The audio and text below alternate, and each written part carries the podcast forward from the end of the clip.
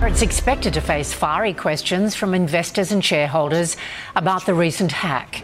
There are now concerns for staff who've been told their own personal data has been exposed by the hackers.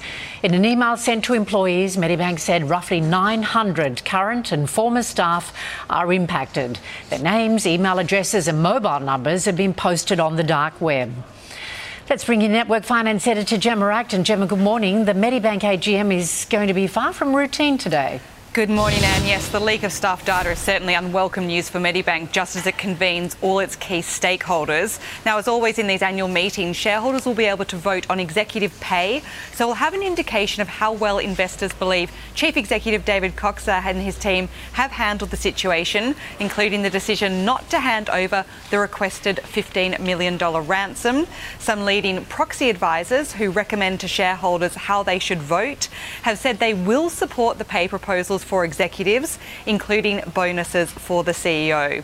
With the meeting now underway, Medibank shares are currently in the green. That's bucking the overall direction of the ASX 200. Meantime, the Aussie dollar has taken another leg higher. It's now buying 67.5 US cents. Anne. All right, Gemma, thank you very much. Gemma Acton reporting.